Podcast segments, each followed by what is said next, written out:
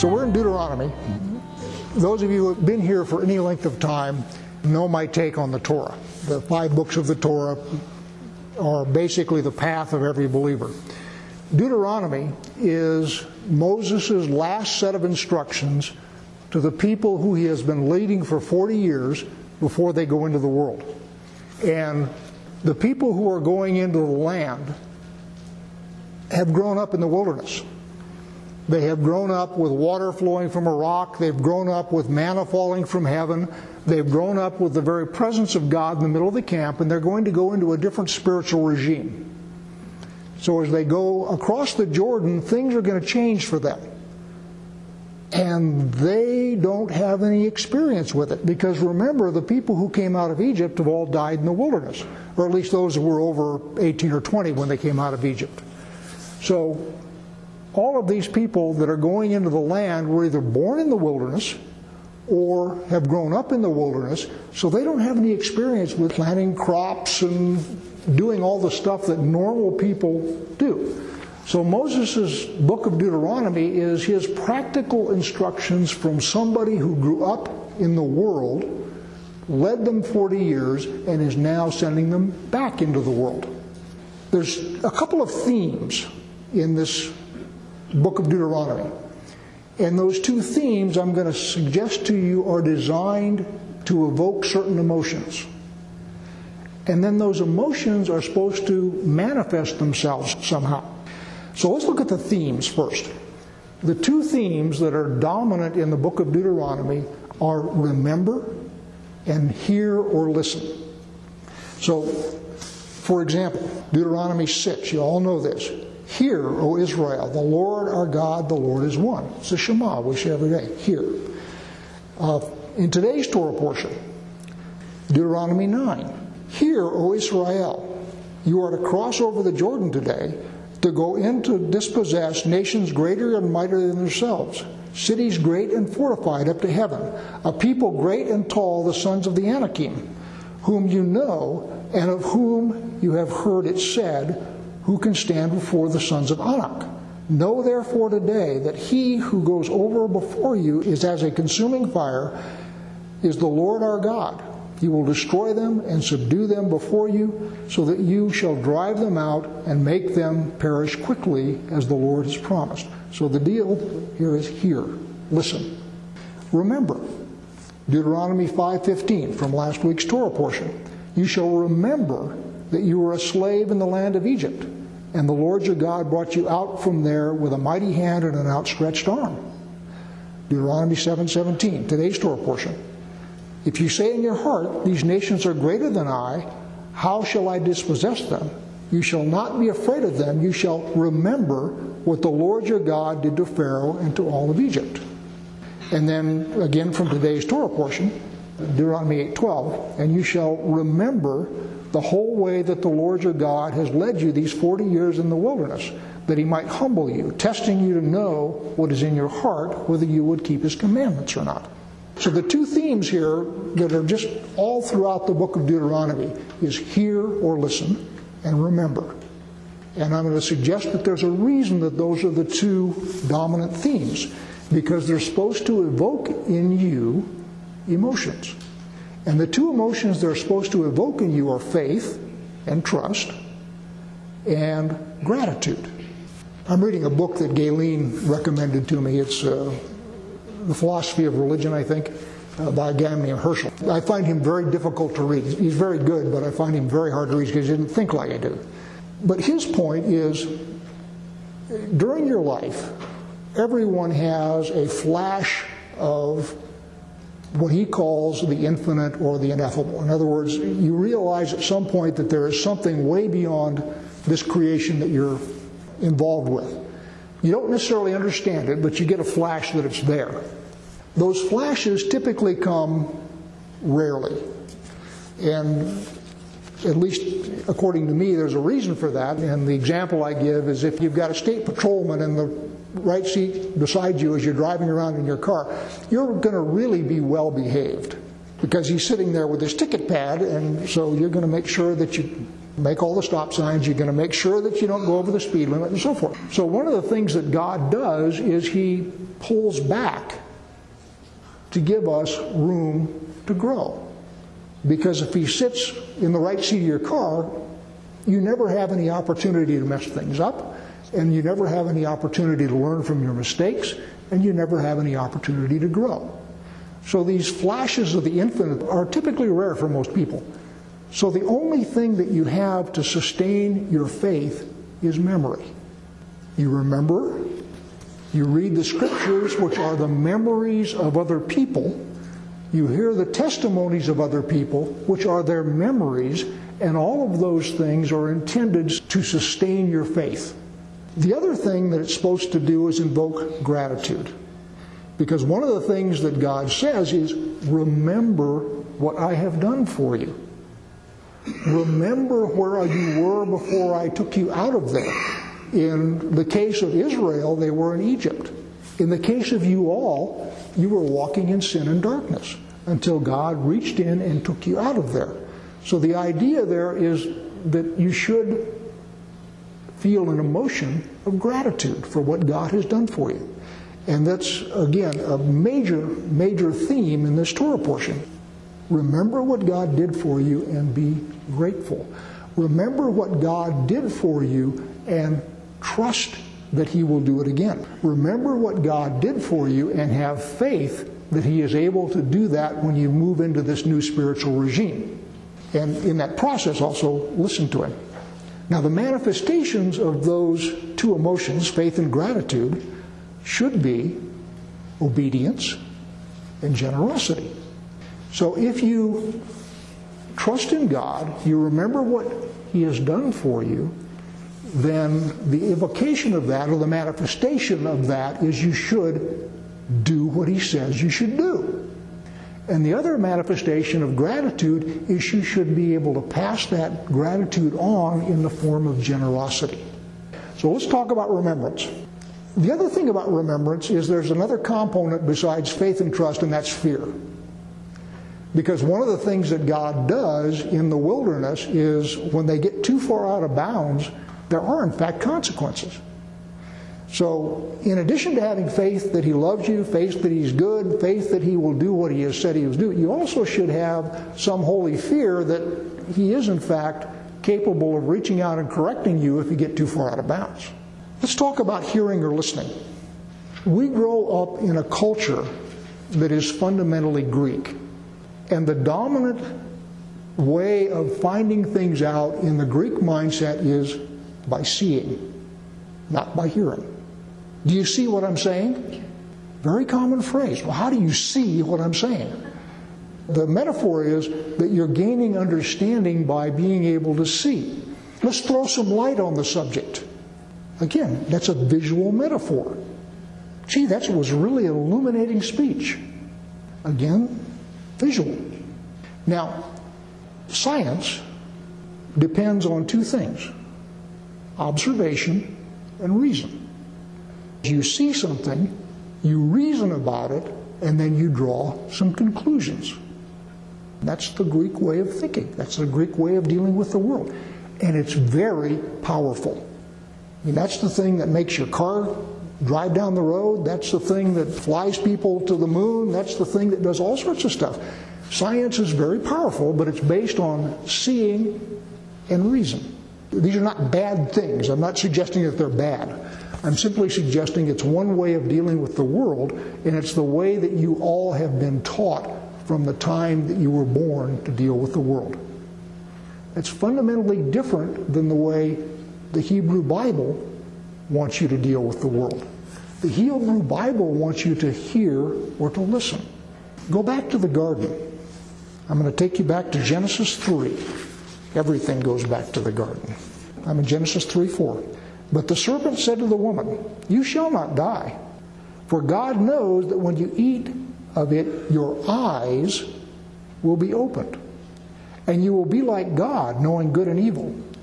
So when the woman saw that the tree was good for food, now how do you see that something is good for food?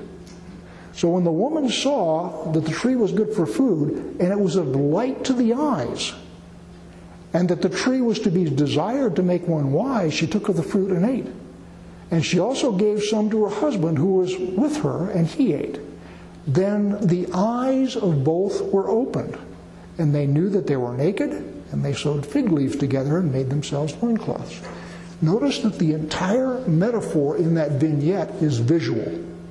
And the result of that entire metaphor, which is visual, is the mess we're in now. So, what I'm suggesting is that the Bible's metaphor is listen, the world's metaphor is look. And again, don't get me wrong, God gave you two eyes. You are expected to be able to see and you're expected to be able to look. So it is not, in fact, the thing that seeing is bad. It's just that seeing uninformed by hearing will lead you into places you don't want to be, which is what happened to the woman back here in Genesis 3. The other thing about seeing or looking or vision as your dominant metaphor for dealing with the world is vision is detached. I can stand back here and look at you all and say, hmm, didn't comb his hair this morning. Hmm, didn't shave. Hmm, doesn't drive a very nice car. Hmm, doesn't dress very well. In other words, I don't have to have a relation with you in order to make judgments about you if my metaphor is primarily visual. If my primary metaphor is hearing, in order to hear, I have to engage in a conversation with you. We have to talk. And I have to listen, and one hopes you listen to me. The difference is detachment or relationship. And what God is looking for from us is a relationship. Hence, his metaphor is listen. Speak to me. Come, let us reason together. Let us talk together. Let's have a conversation. And the reason for that is he wants dialogue, relationship, not just judgment. One of the things, as I said, is that hearing as a metaphor develops a relationship. It should also develop in you gratitude. If you have a relationship with this God who wants to have a relationship with you, the reaction to that ought to be gratitude. Now, one of the things, again, that's in today's Torah portion is God talks about how He takes them out into the wilderness, He deprives them of food, He deprives them of water, He deprives them of all the stuff that is in the world, and oh, by the way, you're supposed to be grateful for that. So, what's He saying? If you were to take your child and deprive him of food, deprive him of water, and deprive him of his tablet or whatever it is that he stares at all day, would your child be grateful? Probably not. So what's going on there?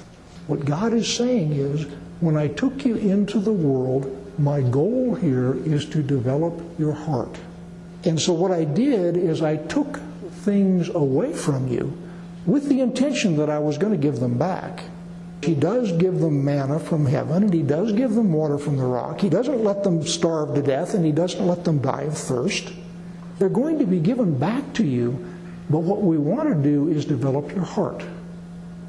And one of the things that developing your heart requires is getting out of the world for a while, getting out of the place where you are getting out of the things that are familiar to you. Because if you go through life just sort of trudging along and everything is routine and everything is provided for you, you don't ever have the stress that causes you to back up, think, reflect, and develop your heart. So, for example, I used to be in the Army. And one of the things we would do in the Army is we would deprive people of food. I remember going through Ranger School not to tell war stories, but in ranger school, you would be out in the bushes for a week at a time. You would get one meal a day, you know, one C ration meal a day. Now, we were burning calories at a far greater rate than one meal a day, I will tell you, because you're, you know, you're walking, you're walking all night, you're doing all sorts of stuff, and so you're burning calories way faster than one meal a day. And what that did is it teaches you some stuff. It teaches you what you're made of. It teaches you what you can endure. You come out of that stronger and tougher and able to do things that you didn't realize you could do before. So when God takes you into the wilderness, and he withholds water, he withholds food, and he withholds all the distraction of the world. What you learn is what are you going to be like when you don't have all of the things that you want? And he says, I deprived you of those things to test you and see if you would obey me. Isn't that what the scripture says? The reason I did that is to see what was in your heart, so that I would then know what you needed to develop your heart.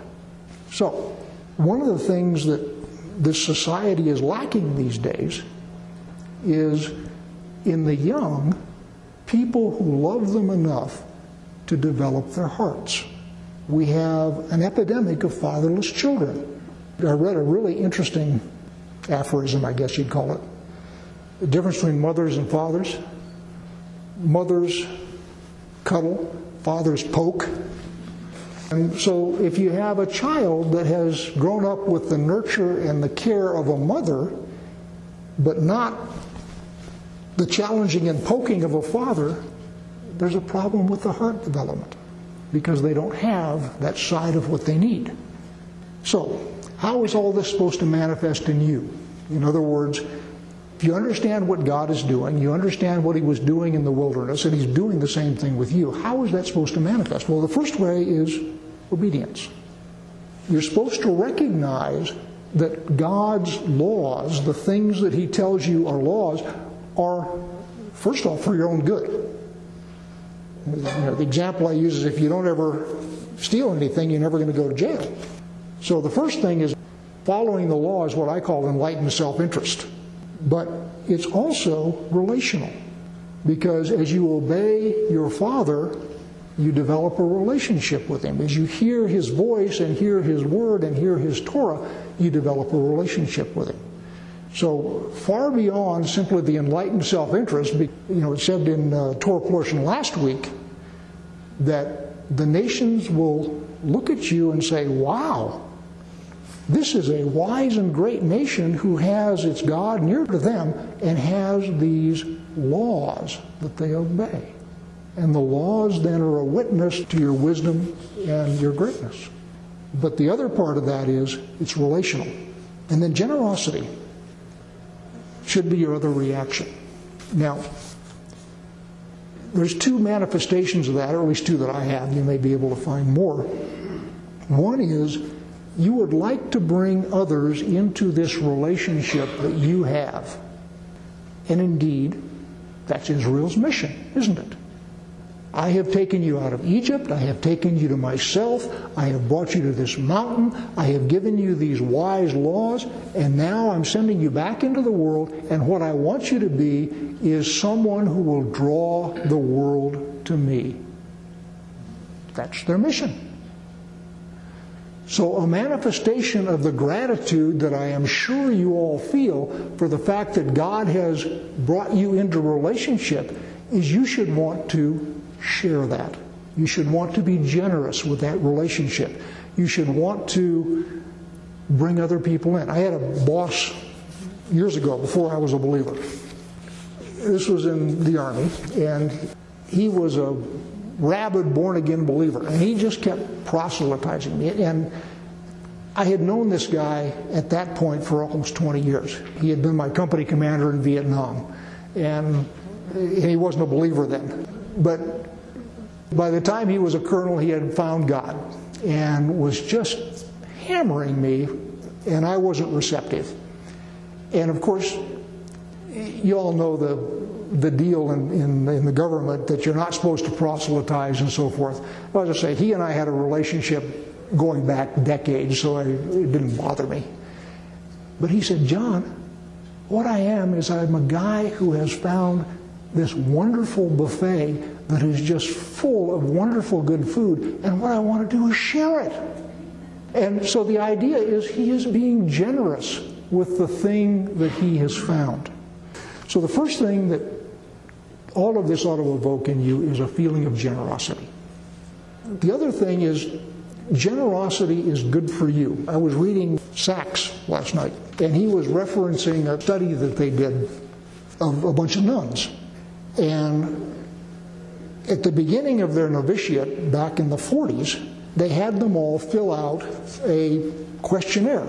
Why do you want to be a nun? You know, what's your spiritual conditions? What's your uh, emotional condition? You know, how do you feel about this, that, and the other thing? And they wrote all that down. And then they studied them over the years. And what they discovered is those who were primarily grateful were healthier. They lived longer by decades. I mean, not, not just, you know, sort of a statistically valid variation. Big differences. Those who had a good attitude and were grateful for what God did and expressed that gratitude lived longer and were healthier as they lived. So again, this is like obedience, where I say obedience to God is enlightened self interest. I mean, your life will just go better if you do it God's way. It's the same thing with gratitude. It's enlightened self interest. Your life will just go better. You'll be healthier, you'll be happier, you'll live longer, all of those things if you operate in what Roy calls an attitude of gratitude. It just works. In addition to which, it's a relationship that God wants you to have with Him and with the people around you. Remember, He has brought you out of wherever you were for a purpose. And that purpose is twofold. It's to have a relationship with Him, of course, but it's to bring others in, to be an example, to go out and bring people into this wonderful thing that you have found. Now, there's two words in the Bible for gratitude Tzedakah and Nedavut. Tzedakah is commanded giving. So the tithe, the offerings that you bring up to the feast, all those kinds of things are tzedakah. And you're just supposed to do those. Nedavut is different. Nedavut is giving that comes from the heart. In other words, you see some need that you can meet, and your heart just goes out and you just give. You're generous. And the heart development that God is trying to develop you into is the nedavut side of it. It's sort of assumed that you'll do the tzedakah. That's just obedience. And don't get me wrong, obedience is important. It's a really good thing. But where he's trying to get you to is the spirit of generosity. Rivers of living water will flow from your belly. And that's what God wants you to be. He wants you to be the source of living water that flows from you.